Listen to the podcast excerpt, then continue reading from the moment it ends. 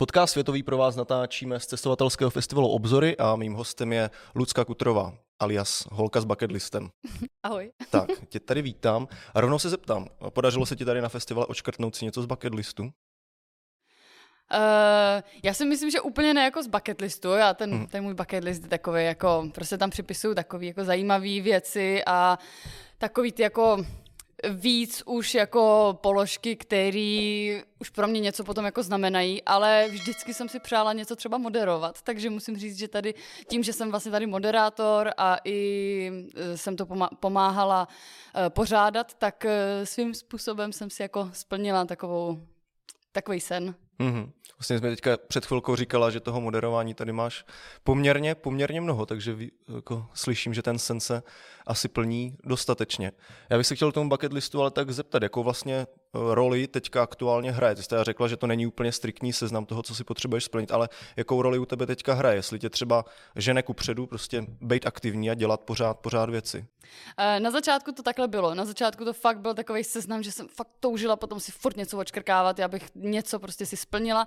A poslední dobou už je to jenom takový spíš jako průvodce mojím životem, protože já jsem si tam připsala spoustu zajímavých věcí, protože tam vždycky připisuju věci jako od inspirativních lidí a jsem hrozně překvapená, že i když si za těma prostě věcma vůbec nejdu, tak mě se to z ničeho nic ty věci jako začínají plnit a občas si to tak jenom třeba po měsíci projedu, podívám se, co na tom bucket listu mám a přijdu na to, že jsem si vlastně už jako něco očkrkla a ani se, a prostě jsem na to zapomněla. Mm-hmm. Já jsem si tady napsal pár věcí, takovou jako namátkou kontrolu mm. tvého bucket listu, jak to vlastně aktuálně vypadá. Viděl jsem tam položku potkat většího magora, než jsem já, což teda myslím, že už se splnilo. To už dávno. To už, to, to už dávno. Lidi vyrazili na pacifickou hřebenovku úplně bez přípravy, tak to jsem si říkala, no. Jasně, pak vlastně ty jsi vyrážela s tím 30-kilovým baťohem, mm-hmm, že a oni mm-hmm. tam byli s tím třeba 12-kilovým, lámali karta, zubní no, kartáček no, na půl. Všecko, zlá, všecko zlámali.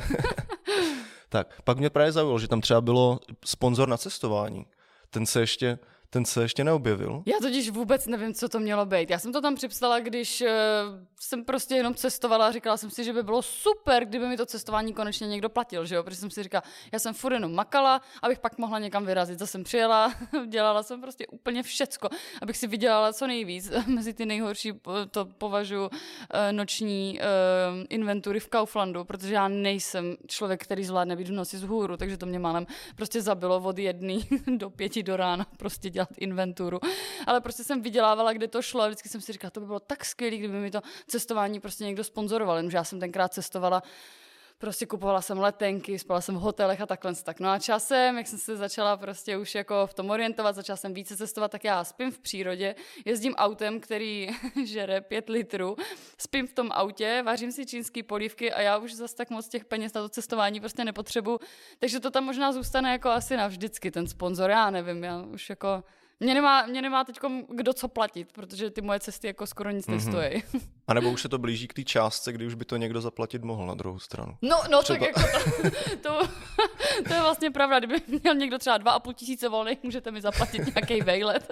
Já věřím, že se někdo najde určitě na tenhle sponsoring. A pak ještě třetí věc, tady mám sestroj dvor a sjet řeku. Hmm. Tak a to plánuješ jakým způsobem? Mě zajímalo, jaký dvor by to měl být? Já jsem jednou byla na takovým jako cestovatelském promítání a byl tam film, kdy lidi jeli právě takhle, mám pocit, že někde do Kanady, sestrojili si tam celý ten vor a sjížděli tu řeku a mně to přišlo skvělý. Připsala jsem si to na ten bucket list, akorát Eh, čím víc cestuju, tak jsem přišla na to, že já trošičku trpím mořskou nemocí, takže já když jako jsem na vodě, mě je hrozně špatně. Ať je to nějaká lodička, ať jsou to šlapadla, mě je prostě blbě, tak já vůbec nevím, co na tom voru budu dělat. Takže taky člověk neví, ale co víš, třeba někdy prostě někde uvíznu a budu najednou stavět vor a řeknu si, a nic jsem to měla na tom bucket listu, že jo? To je mořská nemoc na řece, to je mm-hmm. dobrý. Hm. Mě, mě fakt je špatně, mě je špatně prostě z toho houpání, chápu, jako chápu. dělá se mi prostě z toho hrozně zle. My jsme byli tady v, v Praze na těch, na těch kačenkách a normálně jsem, no, nebylo mi dobře prostě. Museli jsme to, zaplatili jsme si celou hodinu a po 15 minutách jsme byli zpátky. tak třeba to bude ta poslední věc toho bucket listu se ti podaří. Třeba. Ale já říkám, já mám na tom bucket listu hrozně moc věcí, ale to, co si nesplním já v tomhle životě, tak to budou jako plnit moje děti potom jednou. Mm-hmm. Uh, I když mý rodiče ti by asi řekli, že to spíš budou plnit moje štěňata, ale já uh, pořád v to doufám, že ty děti to pak všechno splnějí. ale to je pěkný, to jsem líbí, takhle rodinná tradice, že by vznikla předávání bucket listu.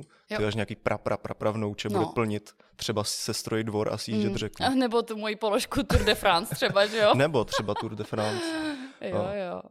Tak ještě vlastně, teďka už se přesunu trošku k tomu jednomu z témat, co ty tady přednášíš, a to je právě 150 dní pro evropských stezkách. A jedna věc, která se ještě s tím protíná z bucket listu, je Trail Angel. Mm-hmm. Já vím, že ty jsi o tom už někde mluvila, o věd- některých rozhovorech, ale to jak funguje vlastně tahle role nebo tahle funkce toho Trail Angela? Trail Angelové, já jsem se s ním poprvé setkala na pacifických hřebenovce, kdy prostě jdeš pouští. Ty máš na zádech prostě ten batoh na těch 8 dní, až do, po 8 dnech třeba dojdeš do civilizace, jdeš tou pouští, máš jenom to, co jsi nabalil a najednou do té pouště někdo přijede autem, rozdělá tam prostě stoly, začne tam dělat hot dogy, burgery, má tam třeba nějaký ovoce, udělá ti ráno k snídaní palačinky a tady těhle lidi to dělají jenom proto, protože chcou být součástí tvý cesty. Chcou pro tebe udělat něco hezkého a chcou, abys jim potom třeba prostě něco napsal do knížky. My hajkeři většinou necháváme třeba nějaký dobrovolný příspěvek, ale oni za to vůbec nic prostě nechcou. Když přijdeš do města, každý ví, kdo seš, protože seš PCT hiker, smrdíš na stohonu, nemil ses prostě 8 dní, že jo.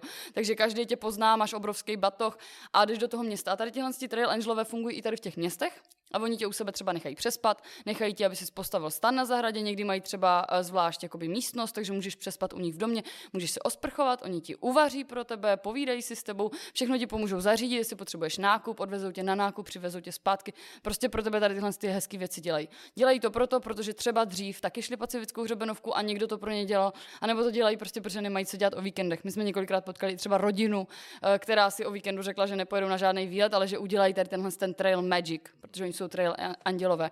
No a právě tady tenhle ten trail angeling, nebo tady ti anděle, tady toho trailu, vznikají už i teď v České republice, protože uh, vlastně Martin Úbl, který tady měl včera přednášku, mimochodem úžasná přednáška, tak uh, udělal, že jo, Via Čekiu, a stezka Českem prostě vede a najednou tam vznikají právě tady ti trail angelové lidi, kteří u sebe nechávají přespat jako jiný lidi, což je pro mě úplně úžasný, že by tohle to jako nějaký Čech udělal, že by tohle to jako Češi začali dělat, začali si pomáhat, jezdili tam na ty traily a zpříjemňovali lidem tu cestu, kterou jdou, nevím, 1000-2000 kilometrů. No Boží. super, že se to šíří. Já chtěl jsem se právě zeptat, jestli se z toho zastává nějaký celosvětový jako trend nebo fenomén, spíš takhle. Ale dobrý, super je, že se to šíří i do toho Česka. Vlastně, kde ty to traily pořád jsou, že jo, Mm. podle. To právě včera říkal Martin Úbl, že mu to přijde úžasný, jak takhle tak lidi si jako pomáhají, že tam vznikly vlastně dvě trail, angel, a dvě trail angelky někde a že k ním jako chodí jako lidi a oni jsou hrozně jako otevřený, že všem jako pomáhají, ale vedle mají takovou jako starou sousedku, která prostě s tím úplně nesouhlasí, je to taková Mhm. ta paní, co jako je naštvaná pořád a chodí a roznáší po celé ty vesnici, že ty dvě si tam snad otevřeli nevěstinec, protože každý, kdo tam je, tak jde tady k těmhle s těm dvěma holkám domů prostě a většinou to jsou to jo, kluci s batohama a takhle tak. Takže zase oni dělají něco hezkého, ale lidi okolo to jako takhle hanějí prostě, no, tak je to takový vtipný. My Češi jsme takový zvláštní v některých věcech. K paní asi nezná úplně slovo trail. No, asi ne. Asi to s tím souvisí. Uh, už zmínila vlastně pacifickou hřebenovku. Já bych se chtěl zeptat ve vztahu k těm evropským stezkám, co bylo tak pro tebe to nejzásadnější, co jsi odnesla z té pacifické hřebenovky, právě třeba na ty evropské stezky. Já vím, že se to jako prolínalo, samozřejmě ty stezky byly uh, předtím i potom, ale co bylo takový, co tě tam nejvíc poučilo na té pacifické hřebenovce?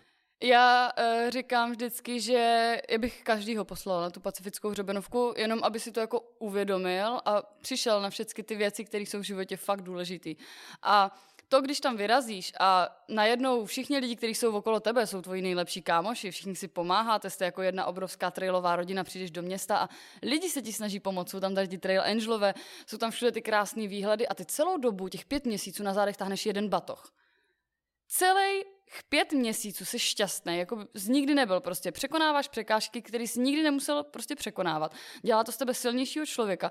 A k tomu všemu prostě jsi celou dobu prostě obklopený tou nádherou. A pak se vrátíš do toho normálního života a máš kolem sebe všechny ty věci, které v životě vlastníš. A najednou mně došlo, že vůbec ty věci nepotřebuju, že ty věci vůbec v životě nejsou důležitý a to, že jsem se dřív hnala za nějakýma prostě věcma, nakupovala jsem prostě drahé věci, abych nějak vypadala. Pak mi došlo, že vlastně pět měsíců jsem byla s jedním batohem a byla jsem šťastnější, jako jsem nikdy v životě nebyla a najednou mi došlo, že my všichni pořád se honíme podle mě zatím, abychom byli více a víc jako bohatí. A když jakoby máme více peněz, tak kupujeme více jakoby věcí a kupujeme domy, majetky a všechno, ale na závěr prostě jsme všichni prostě strašně moc bohatí, jenom si to prostě neuvědomujeme. A když po té cestě jdeš a přemýšlíš na tady těma věcma, tak proč si nevážíme takových těch základních věcí, toho, že mluvíme, to, že slyšíme, toho, že všechno to, co je kolem nás, že to všechno můžeme vidět, toho, že chodíme, to nejsou samozřejmosti mm-hmm. a všichni na to prostě úplně zapomínají. A pak se tady vrátíš a najednou si říkáš, že ten život je prostě fakt skvělý. A nevím, mě tam, já, mě pacifická rovinovka změnila život a žiju trošku, trošku, úplně jiným životem, než jsem žila dřív a líbí se mi ten život mnohem, mnohem víc. Chci se právě zeptat na, v návaznosti na tohle, jak to ovlivnilo tvůj život teda tady, u nás v domovině potom. No, vrátila jsem se, všechny věci jsem dala na charitu, protože jsem měla prostě strašně moc hader, drahých hader a nevím, chtěla jsem prostě tenkrát bejt, eh, nevím, mám pocit, že jsem si myslela, že si těma značkama jako koupím nějakou... Prestiž. Ne, přesně tak, něco jako něco víc a pak mě ve výsledku vlastně došlo, že jsem to vůbec jako nechtěla. Takže jsem začala chodit si takhle tak samo po horách, udělala jsem nejlepší rozhodnutí svého života, pořídila jsem si Huskyho, Marvela, a se kterým chodím úplně všude. Začali jsme uh, chodit po horách a děláme přednášky pro lidi. Mimo toho Marvel si teda nebo Marvel. Marvel si prostě vymyslel projekt Pomáhám s Marvelem a je to jedna z věcí, která mi poslední dobu, to je jediná věc, která mi mě dává osobně smysl. Pomáháme útulkům, eh, Marvel je generálním ředitelem své neziskové organizace a momentálně teda i píše eh, naši třetí knížku, bude třetí jakoby v pořadí, ty první dvě jsem napsala já, tu třetí píše vyloženě jenom on, bude fakt jenom jeho, bude tam napsaný jako autor a snažíme se šířit mezi lidi veškeré tady tyhle ty informace o tom, jak to v útulcích funguje, co to všechno obnáší, aby si lidi prostě nekupovali ty psy bez papíru, z množíren, aby nepodporovali tady tenhle ten biznis, protože většina tady těch pejsků fakt končí v útulku, který my ve výsledku podporujeme a snažíme se jim posílat peníze, aby oni se mohli starat o více a více pejsků. Je to takový jakoby začarovaný kruh. Takže v poslední době ehm, dřív se můj život směřoval k tomu, abych eh, jednou eh, něco velkého vlastnila, abych měla víc věcí, věcí, věcí, věcí. A momentálně směřujeme s Marvel k tomu, že bychom si chtěli založit vlastní útulek, který se bude jmenovat Marvelu v Čeních a všechny zvířátka tam budou strašně šťastný. A já si myslím, že to jako ten útulek ani nebude útulek, že to bude prostě můj barák a že tam prostě budou mít všechny ty psy, prostě protože psy. já se na to nemůžu dívat, mě Aha. to jako ničí. Já si myslím, že zvířata jsou lepší než lidi. Říkám to všude. Mám radši zvířata než lidi. Takže třetí knížka už nebude začínat 150 dní někde? Nebo je to ještě tajný? Bude, uh, už ta knížka se jmenuje 151. Rad typu a triku, jak jsem si vychoval svoji paničku. A, ah, takhle. Takže z druhého pohledu. tak přesně. Celý to píše fakt Marvel, já mu do toho vůbec nezasahuju. Uh-huh. Tak necháme se překvapit, mm. jaký to bude. A vlastně zmínila jsi teďka Marvela, ze kterým cestuješ. Já jsem dokonce našel článek, který se jmenoval nějak ženy, které cestují o samotě, co jim to dává. Ty jsi na tom seznamu byla ale vlastně z toho, co, co jsi komentovala, nebo i z tvojich dalších vyprávění, jsem jako pochopil, že vlastně byť cestuješ teda jako sama, mm-hmm. tak mhm. nikdy ty cesty nejsou osamocený. Za prvý, dřív tam byly teda lidi, který spotkávala jako spousta, mm. spousta pestrá škála lidí a teď je tam Marvel mm. a tomu se cestuje jak právě s tebou, ten jak si to užívá, nebo co on všechno potřebuje na cesty, aby mu tam, aby mu tam bylo dobře. Jenom mě. Marviček potřebuje jenom mě, nic jiného. Uh, je to tak, lidi říkají, že se jim nechce jet někam samotným, ale já říkám, když pojedete s někým, tak tam celou dobu budete s tím jedním člověkem, s někým. Většinou nemáš úplně potřebu, když jdeš s nějakým svým kámošem, tak si povídáte spolu a nemáte úplně tu potřebu se seznamovat s někým ostatním. Když jdeš sám, tak najednou tam je spousta lidí, kteří tam jsou taky sami, ale jsou tam třeba i s někým a ty seš jako sám, tak máš potřebu se seznamovat s lidma, chceš jakoby zjistit nějaký jejich příběhy, proč oni jsou na té trase. A já jsem na Pacifický hřebenovce, sice jsem vyrazila sama, ale párkrát, pár dní jsem byla sama, protože jsem nikoho nepotkala, ale většinu času jsem trávila prostě s lidma, se skvělýma lidma, kteří jsou pořád v mojem životě. No a teď cestuju s Marvelem, teď občas přiberu, přiberu na cestu i někoho z rodiny, třeba bráchu nebo tátu, což je většinou totální katastrofa, ale lidi tady ty katastrofy milují. Prostě vem na trail svého fosilního tátu, který vůbec neumí anglicky a dělá všude jenom problémy. A lidi to fakt baví, tady tohle. No a Marvel, Marvel má svůj batužek, Marvel si tahá svoje granulky a vlastně nic jiného nepotřebuje. Jediný, co je s Marvelem problém, je, že je to sibirský husky. Eh, a je mu vedro. Takže pro něj jsou nejlepší ty traily v zimě. Takže teď vlastně celý říjen my jsme šli uh, Altaviu jedničku přes Dolomity, kde bylo v noci tak minus 15 stupňů asi a to byl tak šťastný pes, to jste ho měli vidět. Já jsem sice byla zmrzlá, ráno popraskaný rty, úplně celý v obliči, protože já na to docela trpím, ale Marvel byl šťastný. Takže on si z toho každého trailu taky vezme něco pro sebe. No, je to pro ně unikátní, Samozřejmě. každá ta cesta. Zmínila jsi právě už i ty lidi na cestách. Já bych se z eh, hlediska tohohle tématu tě chtěl zeptat na Santiago, který si šla. Já vím, že ty jsi zmiňovala, že na cestách potkáváš různý ty lidi od těch fakt takových těch tuláků po ty navoněný, takový mm. ty lidi, co ráno vyráží, ty, který ti nejvíc smrdí, právě, jo. jak jsi říkal. A chtěl bych se ptat na to Santiago, jaká byla právě tam ta, ta variace těch lidí, který spotkával, jestli tam právě jsou tíhle tuláci, anebo lidi, kteří to berou třeba úplně jinak, jako spíš turisticky a nechcou si to užít úplně na tu dřeň cestovatelskou. Tam jsou úplně všichni. Mm-hmm. Do Santiago, do Santiago de Compostela, tam jsou úplně všichni. Tam jsou i studenti, tam jsou mladí děcka, kteří to prostě jdou, oni to mají ve škole jako kredity, že jako to, to získávají, Aha. oni to mají jako tělocvik, že jdou prostě tu trasu do toho Santiago de Compostela. Tam jsou přesně navonění lidi, kteří chodí z toho albergu do albergu a občas si nechávají posílat i batohy, že to celý jdou jakoby na lehko. Hmm. Ale to je ta krása toho. Já si nemyslím, že bychom všichni měli cestovat tím stejným stylem. Já si myslím, že by si každý měl najít vždycky tu svoji cestu. To, jak mu to vyhovuje, jak jemu je to příjemný. A podle mě to, právě to skvělé, ta rozmanitost toho, že každý den potkáváš úplně jinak lidi. A oni tam jsou z toho, že prostě nikdy třeba nikam prostě nešli, ale chtěli si to jako vyzkoušet, tak jdou prostě v džínách. No a, a co je? Podle mě to jako perfektní, že jsme každý úplně jinačí a každý si to jdeme po tom svojem, jak se nám to jako líbí. Já jsem taky na pacifických hřebenovce potkávala lidi, co mají úplně malinkatý batůžek, šli ultralight a když se dívali na mě, tak já jsem prostě byla ten člověk s tím mega velkým batohem, mě říkali ultra heavy, prostě to nejtěžší vybavení, co šlo, největší kraviny, co šlo, ukulele, powerbanky, eh, klávesnice k telefonu, abych mohla psát blog, prostě šílený, ale byla to moje cesta a já bych to prostě vůbec nezměnila. A vnímáš teda teďka to Santiago už spíš jako turistickou atrakci, nebo dá se to pojmout i nějak jako alternativně? To, to vůbec si to nemyslím. Pro mě to byl začátek. Pro mě Camino byl úplný začátek. Máš tam tu jistotu, že spíš v tom hotelu. Nebo to není hotel, že jo, jasně, je to alberg, je to prostě ubytovna, nebo je to jedna místnost, ve které je 50 postelí a ty si na jednu lehneš. Ale to je to skvělé, jako někde ti lidi začít prostě musí. A když mi někdo řekne, že jde do Santiago de Compostela, tak si říkám, jasný, je to profláklý, už se o tom prostě mluví, je tam strašně moc lidí. Hej, ale to je ten začátek. Ti lidi tady začnou a už nikdy neskončí, podle mě. Každý, kdo na tu trasu vyrazí a začne se mu to líbit, tak bude pokračovat dál. A začne právě chodit všechny ty trasy, které já jsem popsala, dejme tomu v té druhé knížce prostě. Ty budou zkoušet jakoby tam, kde je méně lidí, tam, kde je trošičku větší jako příroda, protože co si budeme, ta, to Santiago jde docela dost jako po asfaltu, což já už bych to třeba znova nešla. Ale pro mě osobně je to fakt první cesta, je to pro mě úplně skvělý začátek. Jasně, pro každého, kdo by se chtěl dát na tuhle tak stezku. Já si třeba myslím, že když bych chtěla jako uh, začít něco takového, tak já bych si nevybrala tady to Santiago, už teďkom. Já bych třeba šla ty právě ty nízké Tatry, který doporučuji v té druhé mm-hmm. knížce, protože to je za mě takový ten uh, úplně top strop všeho. Můžeš spát na té chatě, ale všude máš ty nádherné hory a jde to celou dobu prostě v přírodě. Mm-hmm. Takže za mě víc ty ty, ty Tatry, Tatry no. hmm. A další topovky tvoje z těch evropských?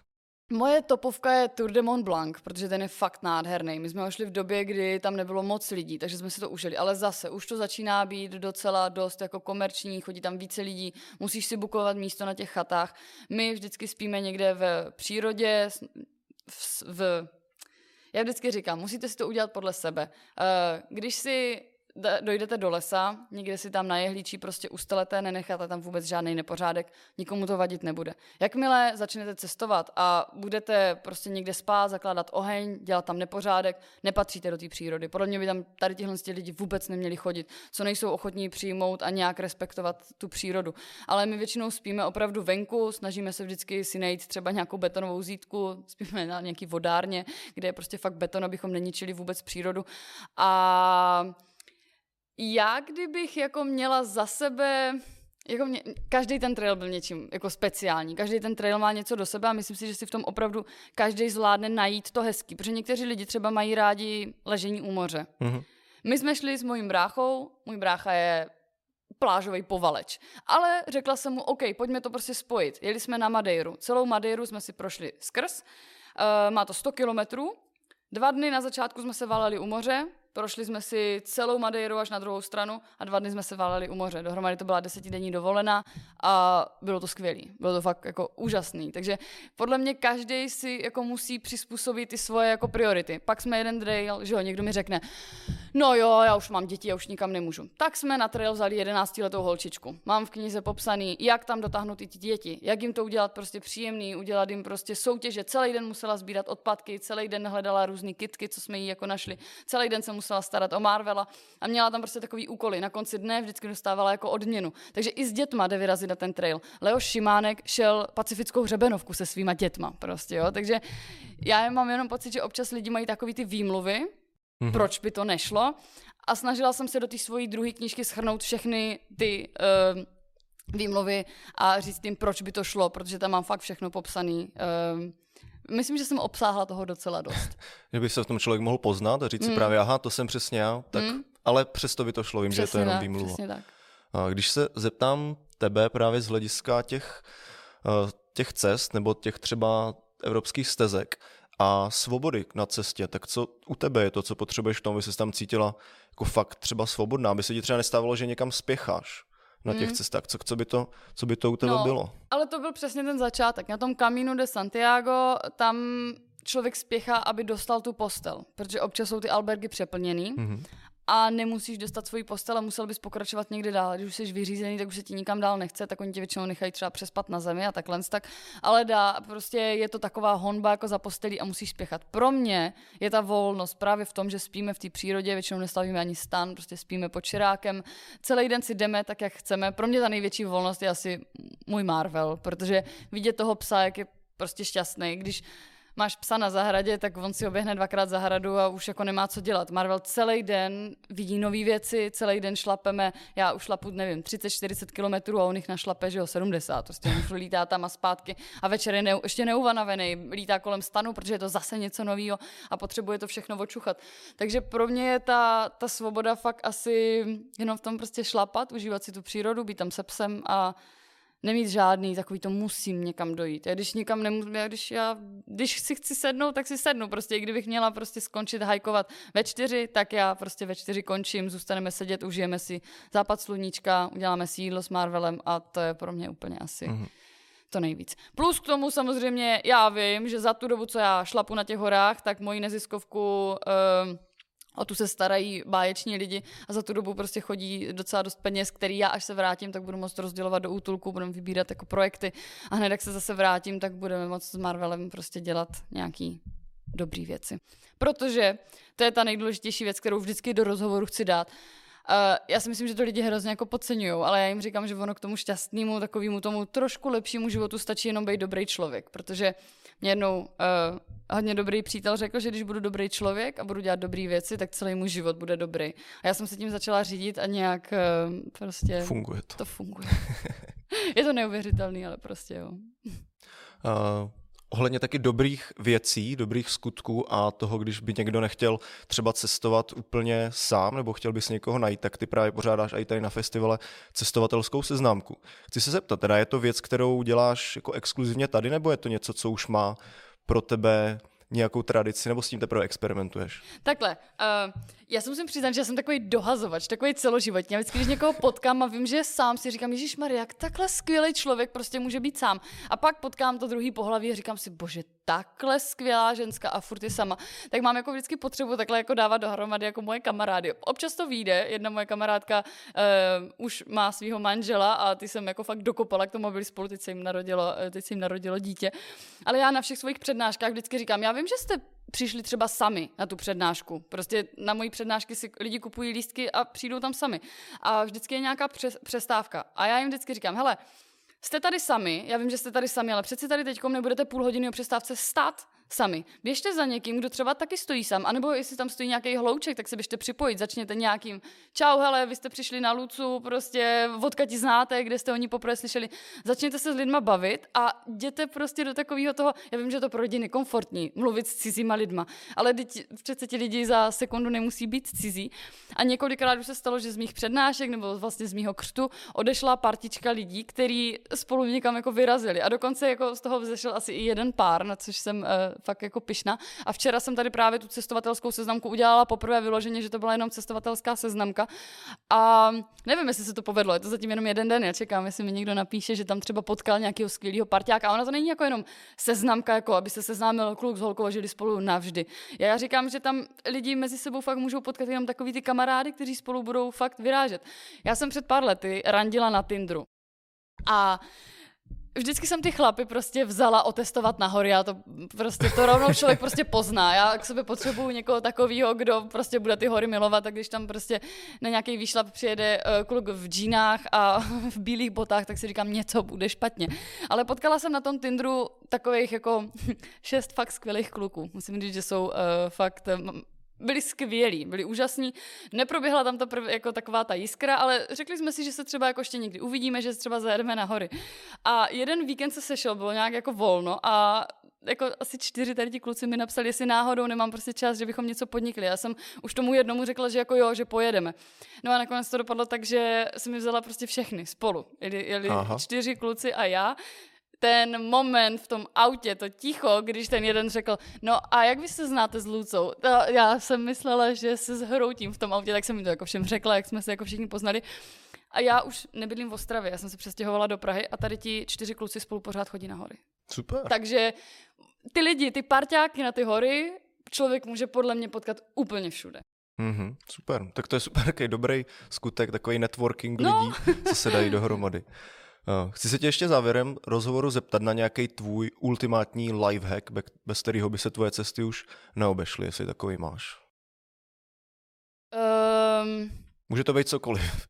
Bejt, bejt otevřený a bavit se se všema. Mhm. Dělat si kamarády úplně kamkoliv jedu. Kamkoliv jedu, tak si prostě s lidma povídám.